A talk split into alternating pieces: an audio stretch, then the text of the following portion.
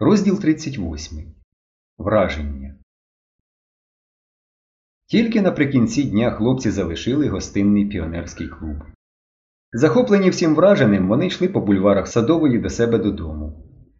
Піонер здоровий, витривалий. Ось найправильніший закон, просторікував Генка, розмахуючи руками. Найправильніший. Тепер треба більше займатися фізкультурою і розвивати мускули. Є закони важливіші зауважив Славик. Які ж це важливіші? задирикувато спитав Генка. Які? Наприклад, піонер прагне до знань, знання і уміння сила в боротьбі за справу робітників. Оце важливіше? Нічого ти не розумієш. Якщо будеш слабосилим, то тебе буржуї в одну мить розіб'ють, ніякі знання не допоможуть. Правильно, Мишко? Найважливіші два закони, повчально промовив Мишко. По-перше, Піонер вірний справі робітничого класу. І по-друге, піонер сміливий, настирливий і ніколи не занепадає духом. Але найголовніше це те, що сказав Ленін. Чули їхній вважатий читав. Діти, підростаючі пролетарі, повинні допомагати революції. Ось це найголовніше. А ви помітили, як про них сторож у друкарні говорив? сказав Славик, з повагою. Ще б пак, сказав Мишко. Їх увесь район знає а в своїй друкарні тим більше. Тільки чому в них ніякої зброї немає? дивувався Генка. Хоч би гвинтівочка якась для порядку. Ми для свого загону обов'язково гвинтівки дістанемо. Ми, як загін організуємо, сказав Мишко, то загони по-іншому назвемо. Для чого всі ці звірі? Це по-дитячому виходить. Краще яку-небудь революційну назву. Наприклад, імені Карла Ліпкнехта чи Спартака. Ну, це не ти придумав, зауважив Генка. Вони в себе теж хочуть переробити. Чув, вважатий казав. Чув, тільки я про це раніше подумав, як побачив звірів. А чули, вважатий сказав, до Міжнародного юнацького дня передамо кращих піонерів у комсомол. Бачили? Цей білобрисий уже комсомольцем буде, а ми ще навіть не піонери.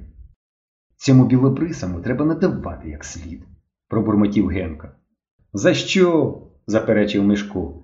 Вони захищали свій прапор, адже вони не знали, хто ми такі. А цей білобрисий, видно, бойовий хлопець. Тепер треба на держзнак піти, сказав Славик. Може, нас туди в загін приймуть, або дізнатися, де це організовується будинок піонерів. Для чого нам кудись ходити, коли у нас своя фабрика є? заперечив Мишко. Чув, їхній вважатий говорив.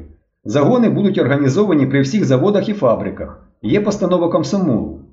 Фів, свиснув Генка. Жди від нашого директора. Або ось від його батечка, він кивнув на Славика. Тітка каже, що вони ні на що грошей не дають, такі скупердяги.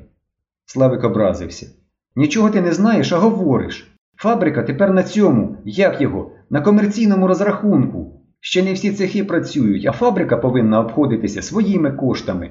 Думаєш, так просто фабрикою керувати? Треба піти в осередок і в райком, сказав Мишко, і до журбіна заразом. Він ще тоді про піонерів говорив. Хлопці підійшли до свого будинку. У воротях вони почули шум і крики, що долинали з заднього двору. Вони підбігли туди і побачили юрбу дітей, які щільним кільцем оточили безпритульника коровіна.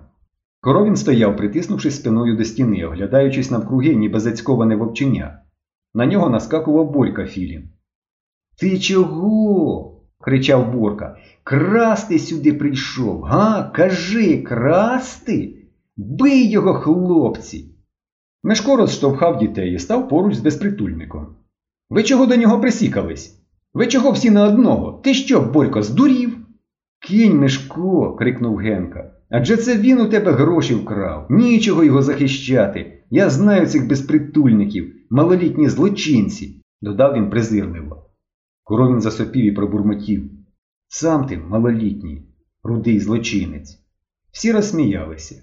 Гайда в клуб, сказав Мишко. Ходімо з нами. Він потягнув безпритульника за рукав, але тут же відпустив його, згадавши, що рукава у коровіна погано тримаються. Не піду я, понуро відповів коровін, з-під лоба поглядаючи на генку.